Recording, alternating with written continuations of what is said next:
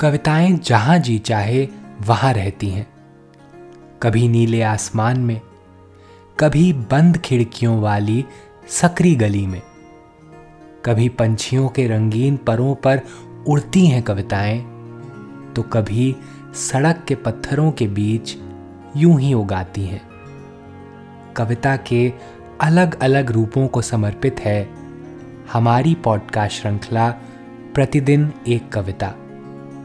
कीजिए एक नई कविता के साथ अपने हर दिन की शुरुआत। आज की कविता है मल्लिका अर्जुन मंसूर। इसे लिखा है अशोक वाजपेयी ने। आइए सुनते हैं यह कविता उन्हीं की आवाज़ में। मल्लिकार्जुन मंसूर अपने भरे पर फिर भी सीधे बुढ़ापे में हल्का सा झुक कर रखते हैं काल के कंधे पर अपना हाथ, ठिठक कर सुलगाते हैं अपनी बीड़ी, चल पड़ते हैं फिर किसी अप्रत्याशित पड़ाव की ओर। अपने लिए कुछ नहीं बटोरते उनके संत हाथ, सिर्फ़ लुटाते चलते हैं सब कुछ, गुनगुनाते चलते हैं पंखुरी पंखुरी सारा संसार।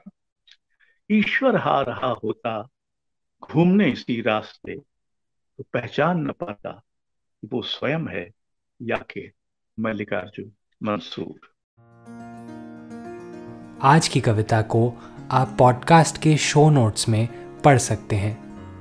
आप जहाँ भी प्रतिदिन एक कविता सुन रहे हैं, वहाँ अपने कमेंट शेयर करना ना भूलें। अगर आप चाहते हैं कि नई धारा रेडियो की यह प्रस्तुति हर सुबह आपके व्हाट्सएप पर आ जाए तो हमें इस नंबर पर मैसेज भेजें। Seven four two eight seven seven five three seven six कल एक और कविता के साथ फिर मिलेंगे।